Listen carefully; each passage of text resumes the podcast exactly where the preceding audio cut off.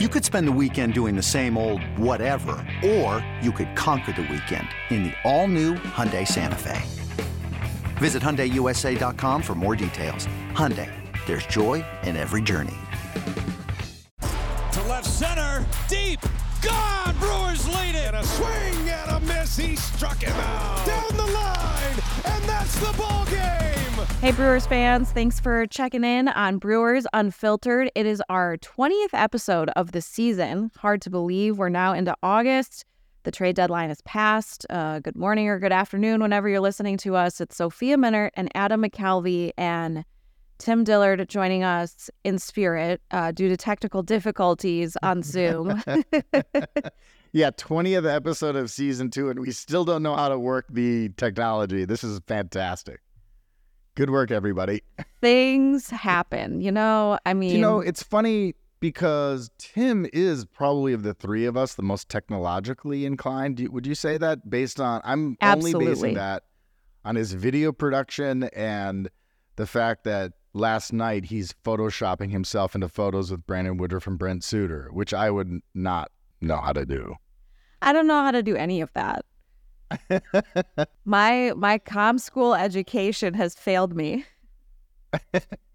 hey, we figured this out though, and he's at home trying to figure out why he can't get on. So we win. We win, and we're uh, we're gonna carry on uh, without Tim for now. So we do have a lot to talk about though. Um, so over the weekend, they split the series with the Pittsburgh Pirates.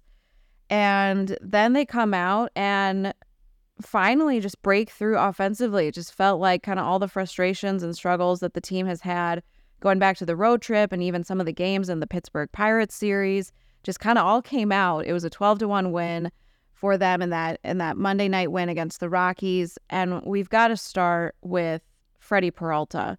Um, something about the Colorado Rockies, I don't know. We need to dress all the teams in purple when Freddy Peralta is on the mound because Freddy turned in just another absolutely dominating performance, one of the best of his career. Seven innings, one run. It was a home run to Ezequiel Tovar, just the second batter of the game. And then after that, he allowed nothing. 13 strikeouts for him. That ties a career high. Of course, also came against the Colorado Rockies and 31 whiffs. So, I mean, Adam, just what we saw from Freddy last night, Craig said after the game, it, that was as well of a pitched game um, from Freddy and from the Brewers that we've seen all season long. Well, all 54 years of Brewers history long, 55 seasons. Um, the third time they've come one pitch from a perfect game. And sometimes a game happens and it's not until afterwards you sit back and you go, dang, that was really close to something special. Um, earlier this year, the game where they were within one little infield dribbler of throwing a no hitter. And um, it was good good memories because the the last time they did this was the Burnes Hader no hitter, where um, the Corbin Burnes walk uh, was the only base runner in the game. The other one was a super memorable game that somehow I'd kind of forgotten about. Brandon Woodruff against the Phillies in 2019 when Andrew Knapp, of all the Phillies batters that day, the, the catcher, the second string catcher, Andrew Knapp, hit a homer off Woodruff in the seventh inning, sixth inning, and that was the only base runner of the entire game. So that one, the, no Philly stood on base. He just kind of rounded the bases, and the same happened last night. So um, uh, that is, there have been 24 perfect games in Major League history. So it like tells you how rare and special uh, that night was. And Freddie Peralta has the good stuff going right now, and it's all about commanding the slider to go with that funky special fastball he's got. And when the two work in tandem, that's why they were so excited when Carlos Villanueva and him kind of came up with that slider and honed it a couple of off seasons ago because they know that that combination is deadly for opposing hitters. In a young Rockies lineup, this is a, a, a clearly rebuilding kind of team. Um, had a really hard time with it. So Freddy's a no hitter in the making. I mean, we are one day that guy is going to throw a no hitter and I hope I'm there when he does it because he's come close. The tenth time he's thrown at least five innings and one or fewer hits. So like, he's gonna do it someday. I will cry if I'm not there. well, I you know I was not there for the Burnes and Hader one, and it's a very empty feeling. I was out in Acadia. Maybe said this on the podcast. I was on vacation in Acadia and out on a boat tour in the middle of the in the middle of whatever that body of water is neighboring Acadia, and all of a sudden my phone starts to buzz, and I look. I had to go find a like place in the boat I could open my phone and not disturb everybody else because it was at night. And uh, yeah, no hitter, and I missed it. It is. It's it's not a good feeling, and and and I love. Freddy knows that he's close to it, and I kind of love some of the fun that the guys were having with him after the game. When we spoke to Freddy last night, like Brandon Woodruff comes up to him in the dugout after his seven innings of work and, and absolutely shoving and, and Woody's giving him a hard time like hey you can only strike out 13 like he seems to be stuck on 13 too Yeah. he just you know uh he's and he said he was like I, w- I would love I wanted to get like one more and then Sal made that great uh great running catch to rob Brendan Rodgers to get get him out of the seventh but yeah, I think we all know Freddy Freddy could be close to doing a no-no someday. I think we all hope that we're there to see it, but Freddy's as you said, I mean since the All-Star break, the five starts for him. He's only allowed 10 runs. 6 of those came against Atlanta, uh, which, you know, that's just Atlanta. And he's got 44 strikeouts coming out of the All-Star break too. So Freddy it feels like he's just peaking at the right time maybe. And I, I don't want to say that too soon because he's been so consistent, but man, if you can get that from Freddy for August and and going into September, that's huge for this team. Well, and I think this is another thing we've probably talked about on the podcast before, but it reminds you again of that that debut. And I've told you this, Sophia. That that's maybe short of CC Sabathia in the and Ryan Braun in the the 08 finale. If I think about like my favorite regular season games I've ever covered in X seasons, that Freddy Peralta day at Coors Field when he made his debut is so high on the list. And I was down there tagging along with you because you're the master at finding the family in the stands. Um, and you found Freddie's family, and they were like, you know, everyone I think has probably heard the story now where they came up to Colorado Springs, first time they'd ever seen him pitch professionally. Then Chase Anderson, who's by the way here with the Rockies right now, rehabbing a shoulder injury, got to say hi to him uh, before the the series opener. Um, he goes down with what a sickness, and and then Freddy gets called up the road up I twenty five to Denver. So that was like such a special, memorable day. And now twice in the in in, in the span of twelve days, Freddy's matched those thirteen strikeouts, and it just reminds me of that day following you around and trying to talk to the family. I think you translated for me. Like in Yeah. the stands, and then Yeah. obviously you translated on the on the telecast too. So that was you were super busy that day. That was su- I, I agree with you. I think and this is not taking away from anyone else's debut, but that was such a special day. Just all the circumstances around it, what he did, his performance. I, I just love you know, we we love we love to bring back the highlights of that game, especially when he is pitching against Colorado. and you just look at how young he was, like the baby face, and I mean he had Yeah. braces. Like he was Yep. such a young kid, and now and now you see what he's doing now, and it's just been uh we all we all love watching Freddy. So How do you find the family in the stands? By the way, how does that? How do, how is the sausage made on that?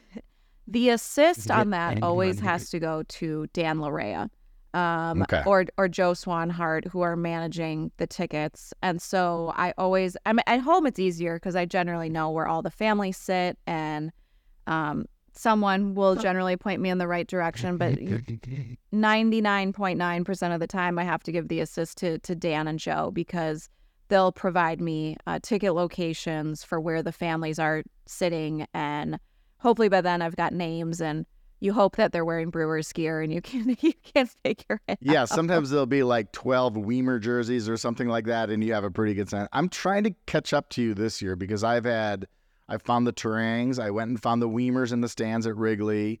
Um, I found the Frelicks. I know you you had them too. Um, I don't know. That might be it though. I'm sure you've had more. Uh, those fan. I love the. I don't know. I'm a sucker for the TV segments where you you spend anything with the family. I always think that's cool. I love meeting the families. It's so fun. Oh, and our family, speaking of it, we're joined by a new member of our family. Here's Tim Dillard. Speaking of family, I didn't want to say it too soon until I saw your face, but we are now joined by Tim Dillard. Timmy, welcome to welcome to Brewers Unfiltered. Unbelievable. It was like Welcome update. to the podcast, Tim. I yeah, thank you. It was like update, so I say I'd update. They're like, "You want to install?" I'm like, "Sure," and they're like, "Sorry, you can't." Like, what? and I've never had that problem, so I apologize. Sorry, Sorry, you didn't miss much. We're just talking about Freddy. You're coming in. You're coming in at a perfect time. What are your thoughts on uh, Freddy Peralta's 13 punch outs last night? Amazing, amazing. I think, I, honestly, it. You start looking at his past performances. What they all have in common, the last two or three now, is that he's just been filling up the zone with the fastball. That that's what I've seen, and he's throwing it for strikes. His misses are not big. Everything he throws is around the zone. He's forcing guys to swing. Um, the strikeouts are going to be a result of that. And here's what I think the Rockies thought last night. At the first five innings, he only had two outs on three pitches or less. So they were trying to work a count, and then each count ended in a strikeout. So what happened the sixth and seventh inning? He got six outs on 13 pitches. That's what happened. And to be to pitch deep into a ball game, that's kind of what you have to do. You pitch to the zone early. Third at bat rolls around, it forces guys to swing at stuff that maybe they don't want to swing at. So it was a masterclass from Freddy to go out there and try and do that, and then absolutely execute it. Um, he almost could have gone back out. I thought. Well, Why not? I was gonna say we it would have been uh, one of those like really fascinating ones for talk radio and for us to debate afterwards because what was was he at was it 94 pitches 94, pitches. Yeah, yeah. no walks, no walks. That that's that's the precursor. That's the thing that's happened to him in the past. He's had these big innings that have happened because of walks, and that did not happen the last couple of starts, three starts. Walks are way down, strikeouts are through the roof. Yeah, it would have been an interesting call for Craig Counsell and Chris Hook because they, you know, we know the they will choose rest, they will choose the the big picture every time. But we saw Corbin Burnes get to 110 recently, and th- at this point of the season, Freddy's been healthy after dealing with injuries last year. He's at a point where they probably could have extended the pitch count if they wanted to. And as Tim said, he got two uh, such quick innings. If that kept going, he would have had a chance. If not for that one home run, he, I mean, we were talking perfect game bid. We would have all kind of been in a different mindset. Um, but that that homer early sort of releases the pressure valve, at least for those of us covering it, in terms of the history of the thing. But man, that was close. Well, it'd be hard to leave him back out there. He has thrown over 100 pitches four times this season, but I think with a fully stocked bullpen ready to go in a lead, it's like let's in a just perfect game, I yeah, I mean, I I say go for it. You know me, throw him back out there. I don't feel like we throw starters out there enough, but leave him I out understand. I understand the thinking like no hitter, and I totally. And look, I always say it's like blackjack. You hit on 16 against a face card, and you do it every time. And that's what that's how the Brewers look at this idea of rest. They are going to choose rest and caution every single time, and they think it's the right decision. And you can they'll they'll wear the criticism of it, and and that's fine. But man, a perfect game, the 24 in the history of the sport. I think they. I think he pitches until he gives up something. Yeah, I mean, if it's a perfect game situation, absolutely. I, I mean, even last night, I, I'm always for let guys throw the ball.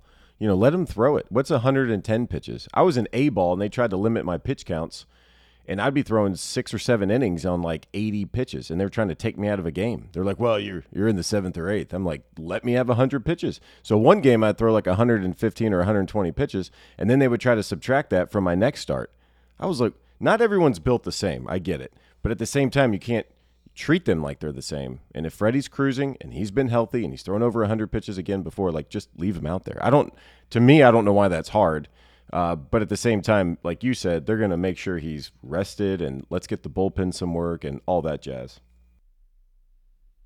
I think a part of that also kind of fell under the radar because of like like all the offense came at the middle part of the game. You know, like the Brewers had a really quiet night offensively until they broke out in the fourth inning and then they just kept adding on. So I think some of that, you know, in terms of us realizing how close they were to a, a perfect game, just kind of got overshadowed by the offense. Um, you know, there was just so much production. But I- you know, while we're talking about Freddy Peralta and, and him being at full strength, it feels like this rotation is finally getting back to opening day, April full strength with with Brandon Woodruff's return over the weekend on Sunday.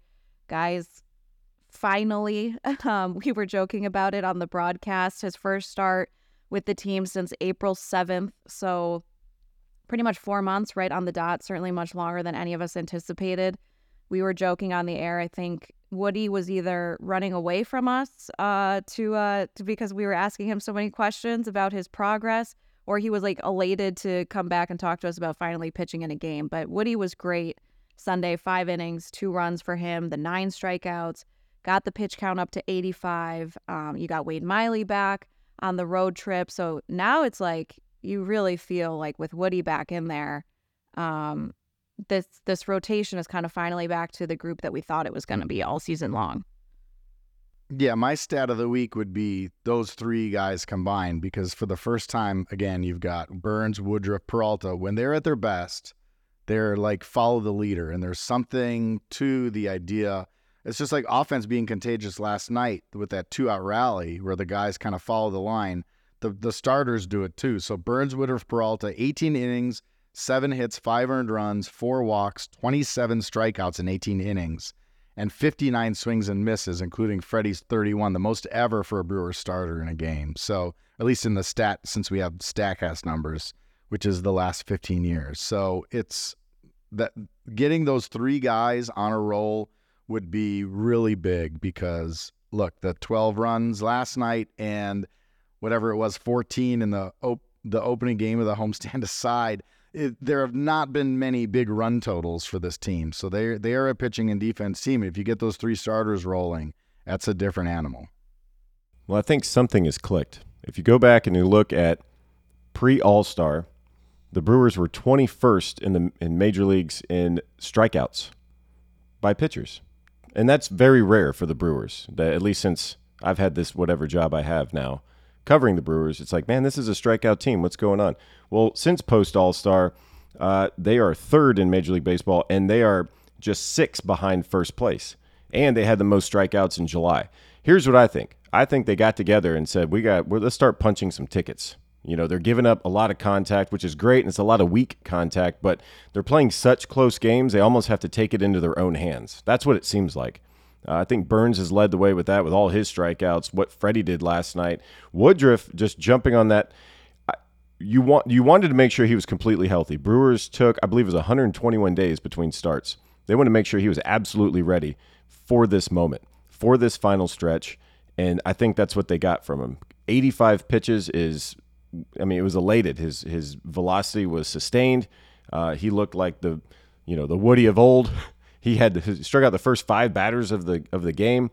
This is vintage Brewers. This is what we're used to seeing, and it starts with these three guys paving the way, setting the tone for the entire game.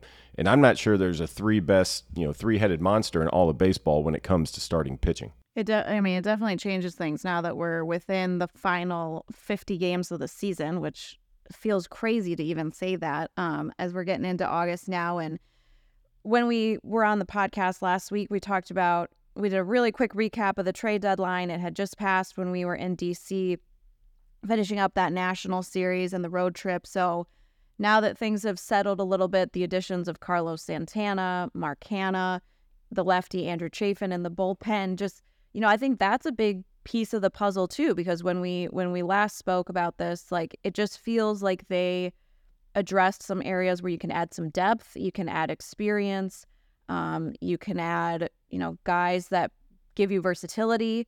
Um, what what have you guys seen? You know, again, very early assessment here of, of those additions of those three to the major league team. Uh, I mean, I felt bad for Santana. He went 0 for 5 when everyone else got a hit last night. Um, I've been in the clubhouse where those guys are like, "Oh, good for all of you," yeah, yeah, and you feel like you feel like the, the last man standing. You know, kind of like what's going on here. Um, but it, but I think what's important when you go for trades is go for guys that are proven and mature enough to kind of overcome that. Getting traded is hard when you leave people that you know, people that you've done life with for the last however many months or even years or seasons. You got to get players that are comfortable with that. And I think Santana and, and Mark Canha are going to come around. I think they're going to start, you know, they're going to possibly go in and be the, the heart. If they're going to bat in the heart of the order, I think they're going to have to be the heart of this lineup. Um, I don't think they've hit full strides. I think Canha's been snake bit a little bit. He's hit a couple of balls really well and had nothing to show for it at times. Um, but I think the biggest piece is Chafin. I think Chafin is awesome. I, he's been traded before. It was very low risk. Uh, they needed a lefty in the bullpen. Very smart move, but I, it's almost like you can't believe they got him. Like no other team could get this guy. Uh, as soon as I saw that, I thought this is going to be a great thing. You know, Andrew Chafin's outstanding pitcher. He's been traded before, like I said. Uh, but one big difference is is is maybe his numbers were skewed from one bad outing, but his stuff plays. His stuff plays now. It'll play next year. Uh, the stuff coming out of his hand, the pitches, how he holds it, his sequences are, are, are crazy good. And being in the bullpen, you only see him one time. Uh, advantage him, and he's he is not disappointed thus far with the Brewers. Sophia, you're born and raised. What's who, what's your favorite Andrew Chafin comp in Brewers history? Because there's like five of them.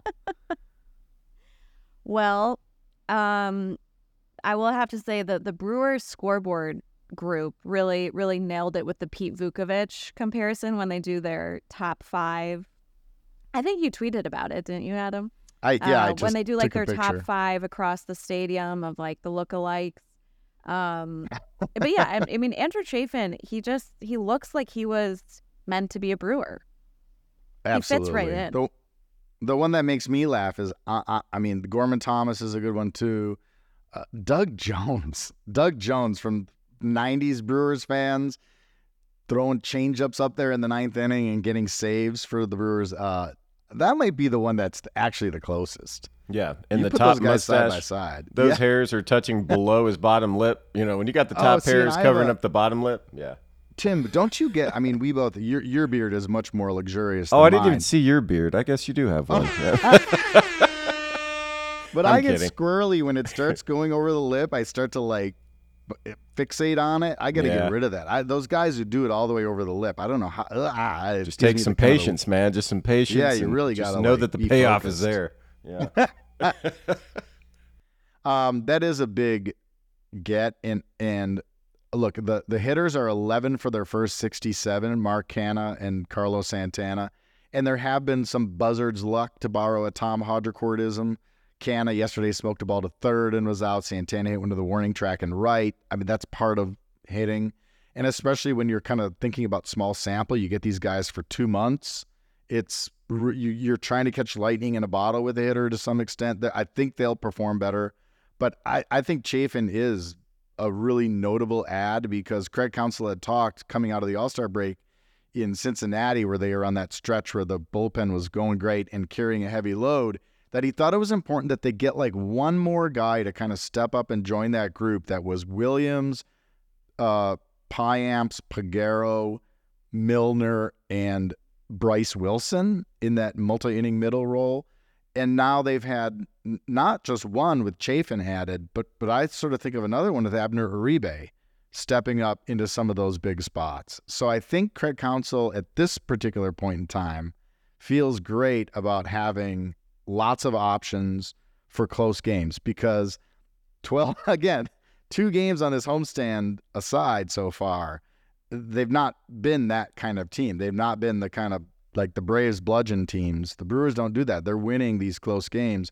So I think having the depth with Chafin is a really big deal. And it was a trade that kind of came in under the wire, and everybody was looking so much at the offense. So I don't know that that one got as much attention, but I think maybe it should be the one that we're most fixated on in terms of which one could impact the club the most over the, the last couple of months.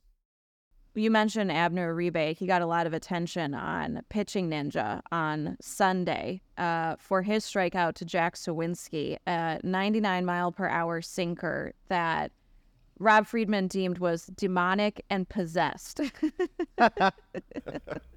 Which I mean, you know, we, we throw around words like, you know, filthy, nasty, you know, all kinds of terms, but demonic and possessed. And I and I asked Abner about it if he had seen it. He's like, Oh yeah.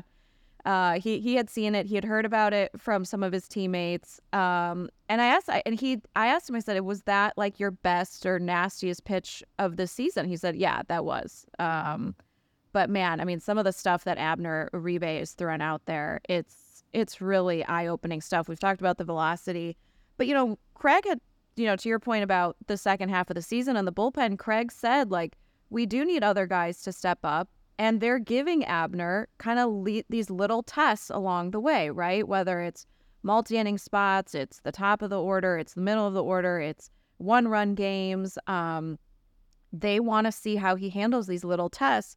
And and so far he's he's handled it all really well. Nine games for him, a 169 earned run average, and 12 strikeouts. And it's like if you can continue building that confidence with him, man, he could really be a good weapon for them in the bullpen and just another great option to go around with we have Elvis Peguero and Yoel Payamps and, and the rest of the group.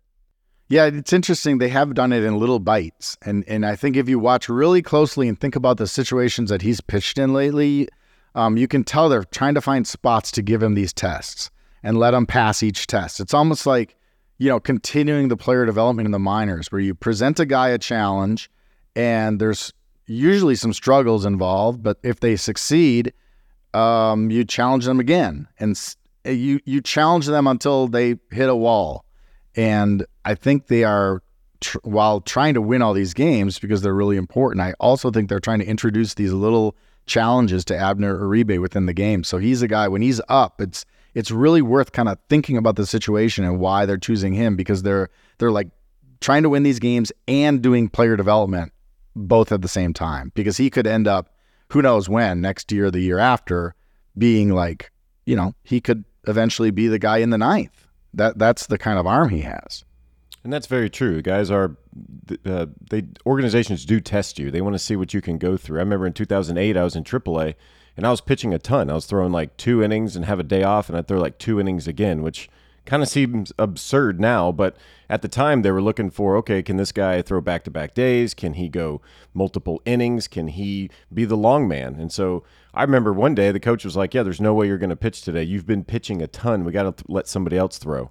And I was the first guy up in the bullpen in like the first inning and got into the game. So uh, I, I, think they try to test you to test your limits, and the more you can pay that off, the more they give you. That's exactly what's happened uh, with Uribe, just blowing through the minor leagues with what we can only call as the world's hardest left-handed slider. I mean, that's what it looks like coming out of his hand. Uh, what a better way, I mean, better place in history to be here watching this stuff because you can watch it on Twitter.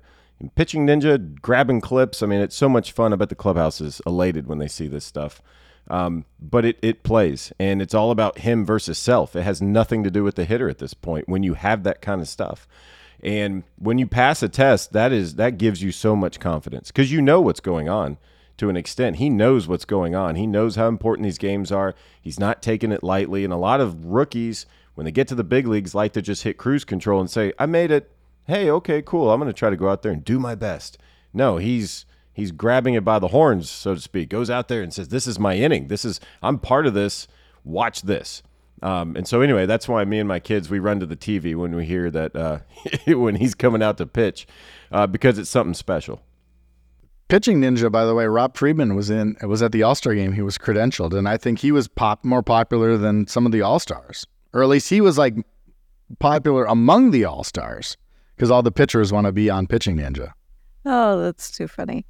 Um, well, we've got a lot more rookies to talk about from Abner Uribe to another group that fans have followed all season long, the freshmen. They've had a fantastic week here at home. And uh, we've got more on that coming up here on Brewers Unfiltered. This episode is brought to you by Progressive Insurance. Whether you love true crime or comedy, celebrity interviews or news, you call the shots on what's in your podcast queue. And guess what? Now you can call them on your auto insurance too with the Name Your Price tool from Progressive. It works just the way it sounds. You tell Progressive how much you want to pay for car insurance, and they'll show you coverage options that fit your budget. Get your quote today at progressive.com to join the over 28 million drivers who trust Progressive. Progressive Casualty Insurance Company and Affiliates. Price and coverage match limited by state law.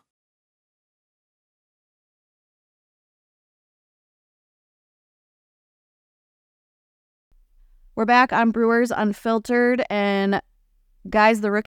When you need mealtime inspiration, it's worth shopping Kroger, where you'll find over 30,000 mouthwatering choices that excite your inner foodie. And no matter what tasty choice you make, you'll enjoy our everyday low prices, plus extra ways to save, like digital coupons worth over $600 each week. You can also save up to $1 off per gallon at the pump with fuel points. More savings and more inspiring flavors make shopping Kroger worth it every time. Kroger, fresh for everyone. Fuel restrictions apply. Rockies have had a crazy week here at home. Um, Brice Turang and Sal Frelick, and Episode five of The Freshman will be released at the end of the week here on Friday. And no surprise, it features the two of them um, and some interesting angles for both of them. I think you you spend some time with them in Nashville, on and off the field, in the cage with hitting coach Al LeBoeuf. Um, and not to spoil it, but it does end with a certain someone's call up uh, to the major league team and but it also it, it's it's about Bryce Turang and kind of his up and down season. So it's a great episode. I think you get to know them even better, what the season has been like for both of them. Two very different stories, ultimately ending up in the same place. But I think uh, getting to see them in Nashville was was really fun for me. I enjoyed that part. Well, I was gonna say just that because I in the Chourio episode we got a little glimpse of Biloxi and now you get a little glimpse of what it is in in Nashville, what that ballpark looks like, what the clubhouse looks like, what the vibe is. You get to see Rick Sweet and Al LeBoeuf, two of the very best baseball people in the the full array of the sport, like just too great. I want to hear from Tim what Al LeBoeuf is like to be around every day. But I loved the part of th- this episode, by the way, and, and not just again because our friend Ezra Siegel, who helps basically keep us cats herded on this podcast um, is you know basically the the one of the brains behind the freshman series. I'm not just saying that because of his involvement. This episode is really really interesting and it ends like kind of go- in a goosebumps kind of way. Um, but i love the middle part where they have Bryce turang who's been sent down struggled in the big leagues after the emotion of his start the hot start and talking about getting back. Yeah, that is the part of so many players' stories. Ned Yost used to always talk to us about that when you know they were a young team with these prospects, and some of the guys. JJ Hardy's the guy I remember. You could mark him down for a four-three ground out for a period of his rookie year, like every time. Um, he was just forcing the ball in play, and we we would uh, talk about it. He was really struggling, and Ned Yost would just say, look across the sport and how many players have struggled and been sent down and, you know, you thought they're never going to make it. And then they they do. They become stars. And um, I thought it was just really interesting to to hear Bryce Turang talk about that process and his mindset of going through that period where he'd been demoted. And now look, as we record this, he's back and he's still playing the great defense. He's filling in at short on a night where Willie Adames gets a break as he fights through his own funk. So he's giving them versatility, and now he's really hitting. And he dropped the barrel on a on a breaking ball and hit a huge home run um, against the Rockies, and he's he's doing it. He's the complete player as we record this. So I thought that was really fascinating, and just to get him in a relaxed environment and hear from them in a long form kind of way, I thought is great. I, I think this whole series has been really cool. And again, I'm not just saying that because we know the people who are involved in creating it. I, I just think it's they've done something really special that um, to get a glimpse at what it is to to to develop prospects. Um, it, I think it's been really cool and worthwhile, and I, I hope it's something that they can continue to do. Well, whoever was the person that said, "Hey, we should make a show about these freshman guys," that person needs a raise. I don't know who said it first, but to sit there and Sophia, look at all was that the you? that yeah, give her a raise. I can't even Yeah. take the credit, guys. But you, they saw these guys. They saw how dynamic they were and how exciting they're going to be as players, and they decided let's lump them together and put a show and show what it's like. And my thing is, I mean, that's got to even be a little bit um, nerve wracking for the players. Like even when uh, when Turang was mic'd up and the guy at second base was like, "Hey, they said you're mic'd up." I don't want to ruin that part, but I thought that was great. He's like, "Yeah, I'm I'm mic'd up." It's like, who's mic'd up in AAA? You can tell that the opposing players like this is ridiculous but they it, it's amazing to see a glimpse because this is real this is what it's like being in a clubhouse in the minor leagues uh, the people that you come in and you see every day the emotions of getting called up the emotions of getting called down and in the mindset that goes with it and it's a very hard thing to deal with. Uh, listen to Bryce Turang talk about it the beforehand, getting called up and then getting back down. Um, there, there's an underlying thing there where you're always working on something. You've never made it. That's correct. You're always working on something. And in the big leagues, it's about winning. Like, sure, you can work on stuff in the cage, but all that goes out the window when you go out and step on that field. It's about winning. That was what I loved so much about the episode is the emphasis on winning and competing. This is what I tell my kids.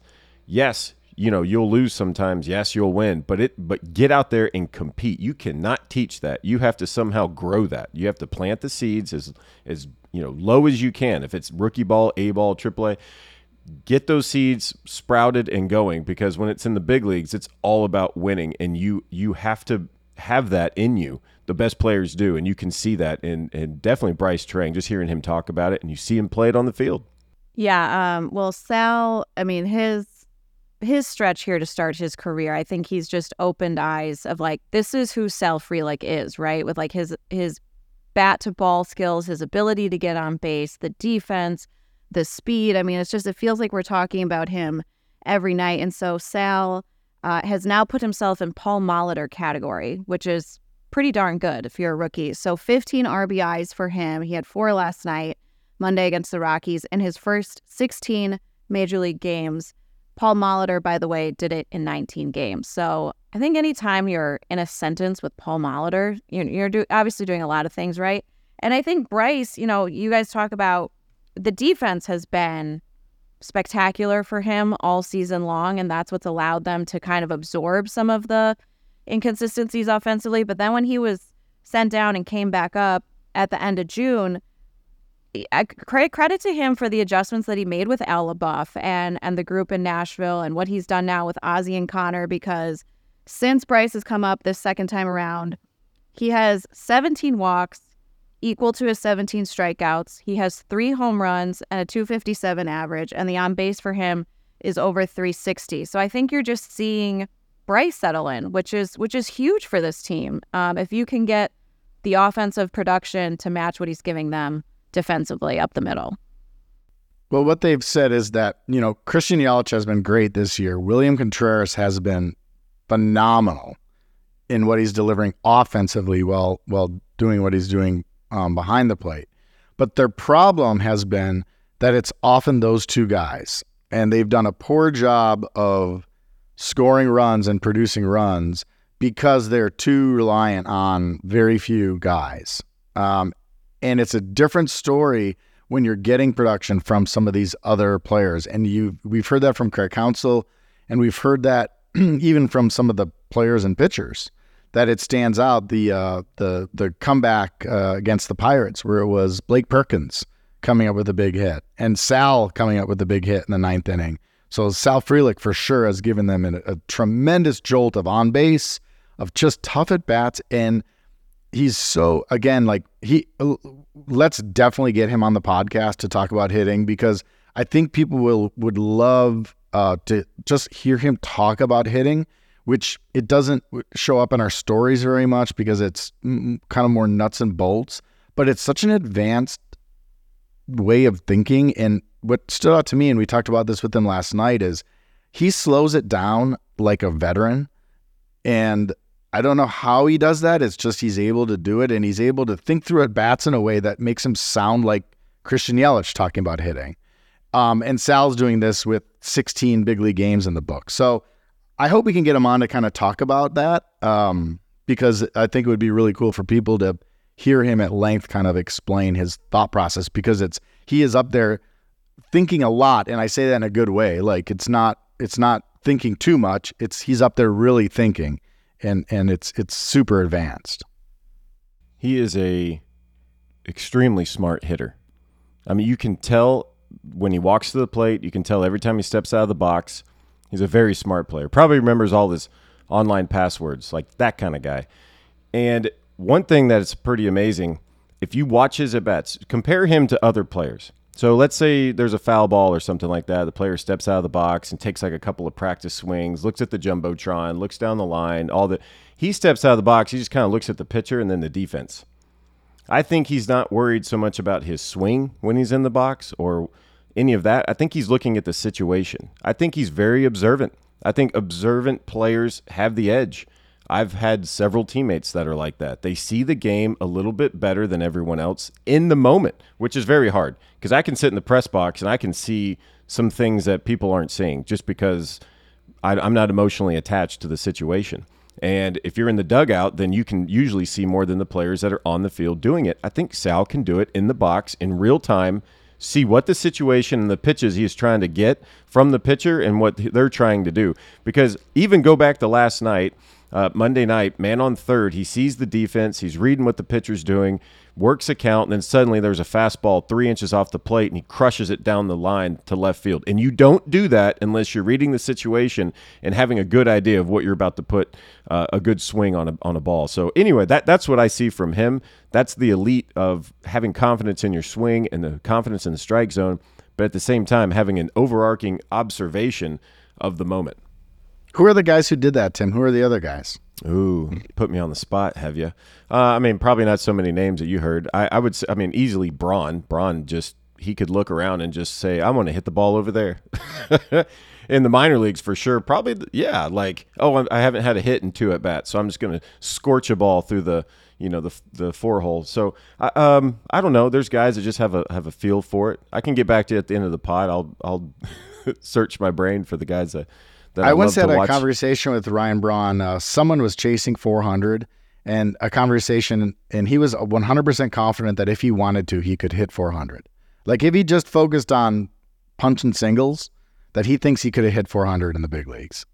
Would have been a good test. I believe he could just from playing him in the, with him in the minor leagues and then the big leagues. You know, he had the power. He was expected to do the power, but I promise, go back and look. Every single time that he struggled, it was all about hitting the ball to the right side and he could do that. He had the bat control. The bat path worked. Um, see, now I want to see. I want to think about really who, which players. topic for episode number twenty-one. Yeah, I'll write down a list of the guys. Or to me, I maybe have faced more of those guys. You know, I. I love it when a hitter swings at a ball or doesn't swing and then doesn't look at me. He's like looking off in the stands and doing all that. I'm like, I'm okay with that. They don't see what I'm doing on the mound. yeah. Getting ready, what I'm thinking about. But you watch him. Watch him tonight. Watch him in the game. He steps out of the box. Watch him look at all the positions on the field. He he's soaking it all in really quick, uh, and it, he's making adjustments not just at bat to at bat, but pitch to pitch. Well, we should also mention uh, one of the other freshmen uh, who has not yet debuted with the major league team, but is absolutely tearing it up in the minor leagues. Is Jackson Chourio, uh, the 19 year old in July, named the Brewers minor league pitcher of the month and just an absolutely monster month for him. 388 average, six homers, 20 RBIs, nine stolen bases. The on base percentage for him nearly 500, and the OPS for him over 1100. So Jackson is just tearing up Double A right now, and I know we hear from fans a lot about Chourio and his season, his promotions. Um, but you know, this is another. Uh, it's just great to see him perform this way after being promoted to double A. Yeah, and 19 years old, like that's the that's the number that is still in in in turns doesn't turn 20 till my birthday, March 11th next year. Oh, like happy birthday. Oh, hey, I just yeah. try to make it about Fred, me a little bit. Adam there. will also be turning 20 next year. oh, I am a, I am older you. than no.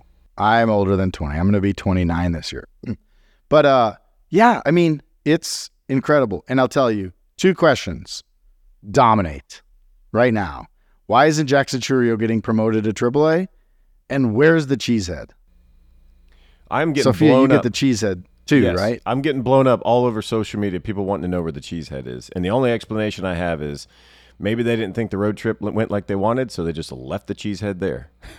I don't know if they left it there. I think the cheesehead is still in well, I mean, possession. retired for the moment. Remember, they got rid of I think the it's, Thanos hand, and they got rid of the re- bell thing. So those things are best when they're spontaneous, and then they run their course. And I think during that road trip, it ran its course a little bit. They got a little, you know, they lost some games in Atlanta, and if you know you look around the league and the the teams that are really in first place don't really have those celebrations. So I think it was like, oh, let's just take a break from the celebration. So I don't well, think things are getting more serious too, right? Like down a the little stretch, more serious. Like things are getting a little more serious, and guys kind of want to.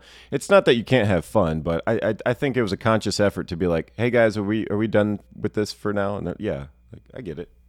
So we'll see. Maybe it'll come back at some point. That's that's I guess. And then for the Chourio thing, I guess I'm surprised a little bit that I get this question so much because for you know Tom Flanagan, Eduardo Brizuela, the the folks that make these Matt Arnold, the folks that make these decisions about prospect promotions, I have a hard time personally questioning their handling of Jackson Chourio because of the way that he's progressed so far. And obviously, the the bulk of the credit goes to Jackson Chourio. He's getting the job done.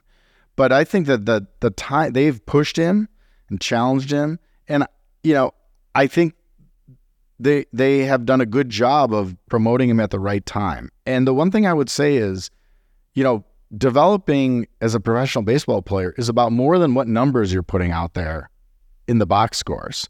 There's a lot that goes into it, and at the double A level, you're tested at a different at a different level than you are in in A ball. And I think there are things that are happening in terms of you know the work, in terms of the routine, in terms of getting all experience against these advanced pitchers that they feel like double A is the place to do that right now. In triple A, you're moving guys around. You want them to be ready to to come up to the big leagues wherever you have the opening. The at bats are maybe a little more shared among a larger group.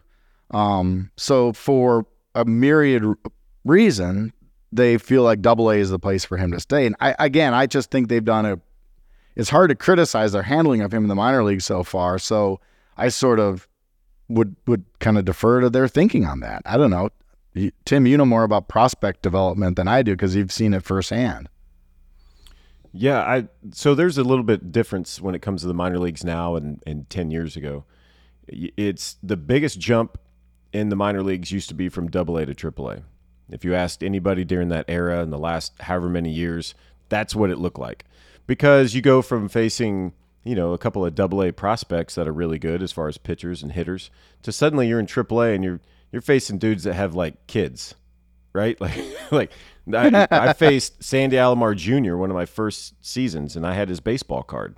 You're facing guys with like so much experience, and they're so good, and uh, maybe they're as good as they once were, but I mean they still have an approach, and so you're facing like this older group that could easily the next day be in the big leagues. Like almost half the guys in AAA at any time could just be like, "Oh, you need a filler in the big leagues? Boom, there you are. You're a 4A guy." Like there, there's tons. So now I think the biggest jump is from AAA to the big leagues. The guys that I've talked to, that seems to be the case. It's not really AA to AAA anymore. It's AAA in the big leagues. Don't know why. I'm sure there's a lot of factors, but Chourio's been challenged at every cor- at every corner, and and he has uh, exceeded. And to point out, in AA for the first half of the season, they used that sticky ball. So when at times before the All Star break, he was used, he was seeing some of that sticky stuff. Ball's not going to travel as far. It's going to be a little bit different. The stuff coming out of the pitcher's hands is going to be way different. And then at the All Star break, they change it and it's to the big league baseball. And I think that's worth noting because all of a sudden these double A guys are trying to work on the on their pitches using a completely different ball and a ball that's wound really tight. And who takes advantage of that? Jackson Chourio is going to take advantage of that. And he's crushing it all over the field. Balls jumping. So then it's like, okay, well, get him to AAA get him to AAA so now he can see the complete package of guys that are familiar with the baseball and and what he can do with it. That's the next challenge. I don't I mean, I don't know the time frame on that, but I'm not calling out the the front office cuz I feel like they are part of my bosses, so I don't, I don't want to do that, but I, I think it's time. And and surely there's a spot for him in AAA. AAA is always crowded. I've been there. Well, Jackson is uh he's, he's been fun to watch and talk about and his promotions and just how well he's performing again just 19 years old it's just crazy stuff that we're even having this conversation about like pushing him to AAA uh, is just just wild so Jackson's by the way having- we have our uh, i just want to throw in a plug because we mlb pipeline has a re-rank of the prospects with the, all the draft picks and it comes out i think the end of this week so if you're a newsletter subscriber you can get that in your mailbox on saturday I don't have a. So that's my little plug. Like an email, like an email, yeah. Yeah, like an uh, email. Sophia, did you have more on the cheesehead thing? Because I mean, we're all speculating. I feel like maybe you know more about it. The cheesehead has reached its expiration date, and it it uh it went a little stale. I think on the road trip. The it's cheesehead did make its way back to Milwaukee, but uh no, you guys, it's that's everything you guys said is true. I mean, it's just it was a tough road trip, a tough series in Atlanta. Even though they did score a lot of runs, they got swept struggles continued there in, in DC against the Nationals. Um, so, yeah, I think it was just, you know, everything runs its course. It's okay.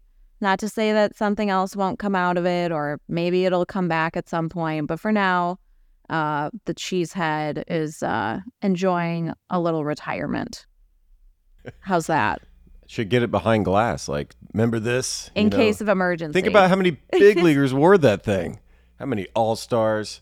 That's cool. yeah. One of my college roommates, you know, sometimes the cheese in the fridge it gets a little moldy, and then Uh-huh. you throw it in the garbage can. My roommate um, was a pharmacist, and he used to say, "No, no, no, eat that. That's good for you." No, that's a lie. I swear to God, I swear to God, it's true. Good it's for disgusting, That- and I'm I- still friends with them. That's um, I don't know about that one. Um, questionable. hard pass. questionable life choices. Uh, I mean, who knows? With UW Madison turning out some, I don't know. Then we have some question about their pharmacy eat- school. I don't eat cheese. Just call me old fat. I don't eat cheese just because I want to be healthier. Like I'm eating cheese because of the taste. And if you give me moldy cheese, I'm gonna hard pass it. Especially here in Wisconsin, I'm gonna just grab the the really good fresh cheese. So, yeah, I'm out on that. See ya. Well, to, to wrap up here, guys, um, Rowdy Rowdy Tellez is going out on a minor league rehab assignment, and he was road tripping, an actual road trip, uh, an old school road trip to Indianapolis to meet the Nashville Sounds there for the week. Um, so that got us thinking: leave your moldy cheese at home. But just to wrap up, if you're going on a road trip like Rowdy, he had a couple hours to kill in the car. He said he was going to knock out some phone calls. But most importantly, what food and snacks are you taking on your road trip? Tim, you're the road trip master. You do great video yes, of your road trip. that What are your true. snacks? We've got a professional here on the pod. Well, the best thing to do is not really take anything. Take a small snack at the get go, and then you have to stop for gas, right? Depending on how long the trip is. And that's the fun part. You're stretching your legs, you're getting gas, you use the restroom, then you walk up and down the gas station just going, what feels good now? Because you're not going to know before you get in the car what you're going to want in three hours. So you walk down the aisle, and then you sit there and go, you know what? I'm not performing today. I don't have to do anything. And you go for that perfect salty or sweet snack that's just going to I don't know, satisfy your needs. So that's it's different for everybody. Um, I would say if it's a, over a 20 hour drive for me, I'll do those yellow Red Bulls. Um, I don't. Con- Oh, you know, I don't- really? uh, yeah, I, that's what I do as far as a drink because you don't want to drink a ton when you're doing a road trip. It can be longer. Um, and as far as snacks, anytime you can get some sort of like trail mix type thing, that because you put your hand in the bag, you're watching the road, you don't know what you're going to come out with, so it's a surprise every time. My favorite road trip snack is uh, the smoked string cheese from the gas station next to the Culvers on Highway 10 when you're going up to uh, Minocqua. So just outside Stevens Point, there's a gas station that has the best smoked string cheese in the whole world. That is like the most specific. I mean, you should be disqualified for that submission. Like, That's crazy. We always stop at Central up to Minocqua. Off, we always stop at Central Waters for uh, everybody can have a little beverage except for the driver, and then we stop um, once you get a little further down ten as you before you get to fifty one to turn north at Stevens Point. You stop and get some smoked string cheese. The other thing I love on road trips are the full size Laffy Taffies. It's the only time I ever eat them. You know, like the you know what I'm I'm showing you in the Zoom, but people can't see it. It's the full size ones, like the watermelon ones, especially with the little candy seeds. The only time I ever eat those is on. Road. I've never bought one of those at home ever, but on a road trip, ooh, those those those hit. I feel like when you're on a road trip, you're like, it's it's a cheat day or it's a cheat. However long the road trip is, you're like, I'm good. Like none of this counts. I can eat. Yeah. exactly. It's like Whatever I in Because you're getting such a good workout Yeah. sitting Yeah. there. Same thing. Yeah, airport. And then when you get to your destination, you're like, I feel like garbage. God, I don't know why. yeah, what could it Oh, I be? can add, uh, it's the jet other- lag. Yeah. the other recent road trip was Brian Anderson and Brandon Woodruff from Atlanta Oh, to Nashville, and I asked them their snack. Brian Anderson's was Gardettos, which is a great choice. Yeah, excellent choice. Uh, Woody's was uh, Cheddar Bugles. oh, wow. Yeah. Two good gas station and airport staples. We got the We could important do a- topics covered. We could here. do a whole pod just on, on this stuff. I love it. Yeah, no no surprise that Adam is going for the candy. That's like a shock to no one. I would Yeah, go, that's a given. I would go for the salty. I think I'm always I love popcorn, so I would for sure grab whether it's like the freshly popped variety, if that's an option, or like the skinny pop or whatever they have. Um, definitely plenty of water. I don't do energy drinks. Um, anything salty, I'd grab peanut M and M's. Maybe mix in some of those bugles or you know Chex Mix, things like that. I'm just I'm salty tooth all day, so Are you combining those? Like you taking the peanut M and M's and you dumping it into the popcorn? no, no, no. Oh, these Don't are all mix and match? separate separate snacks. Progressive snacking in the road trip. Now I'm hungry. Oh, golly, I'm just like this is incredible. I was, I didn't know I needed so much gas station food right now. Well, uh, yeah, we've we've covered a lot here on our uh, our twentieth episode of Brewers Unfiltered, but we we hope you enjoyed uh, our conversation about all the things. The Brewers are wrapping up their homestand here. Hopefully, a series win against the Colorado Rockies after a great start on Monday, and then it's going to be a long road trip to uh, a nine gamer in ten days. Chicago White Sox, the Los Angeles Dodgers, and then wrapping up with a trip to Globe Life Park to play the Texas Rangers uh, before returning home. So should be uh hopefully Rowdy has a good road trip in Indy. Hopefully we'll see him at some point on the road trip, uh, maybe in LA. And yeah, we'll uh we'll reconvene in LA. I just want to say one thing. So Adam, you know you're not going to Globe Life, but that's the last park on your list, right? You told me that It is, yesterday. yeah. I'm gonna have to wait two more years to check off my. That's a stupid thing we do is we try to complete the circuit of all the ballparks. I told And you that's you my last laminate one. it. Yeah, get that one and you can laminate your your checklist. Also, listeners, subscribe to the podcast and tell all of your friends, everyone in your phone, just send a huge group text, say, listen to our podcast, right? And then write us a review. I feel like we haven't brought that up in a while, but that matters to us because we read that stuff every day. Uh, and no, we don't. But we will if you write the stuff down and give us a five star review. That's okay to say, right? Shameless plug? Absolutely. Okay. We're shameless. We're begging for five stars. I know I am. I'm not trying to drag y'all into this. All right, guys. Well, this has been a fun one. Thank you for listening. Thanks for following. And uh, listen to Tim. Make sure you're subscribed. Give us a kind review. Kind reviews only, please. And um, yeah, thanks. Uh, thanks for following along. Make sure you're following at Brewers on all of the social platforms. And we'll be back next week with more Brewers Unfiltered.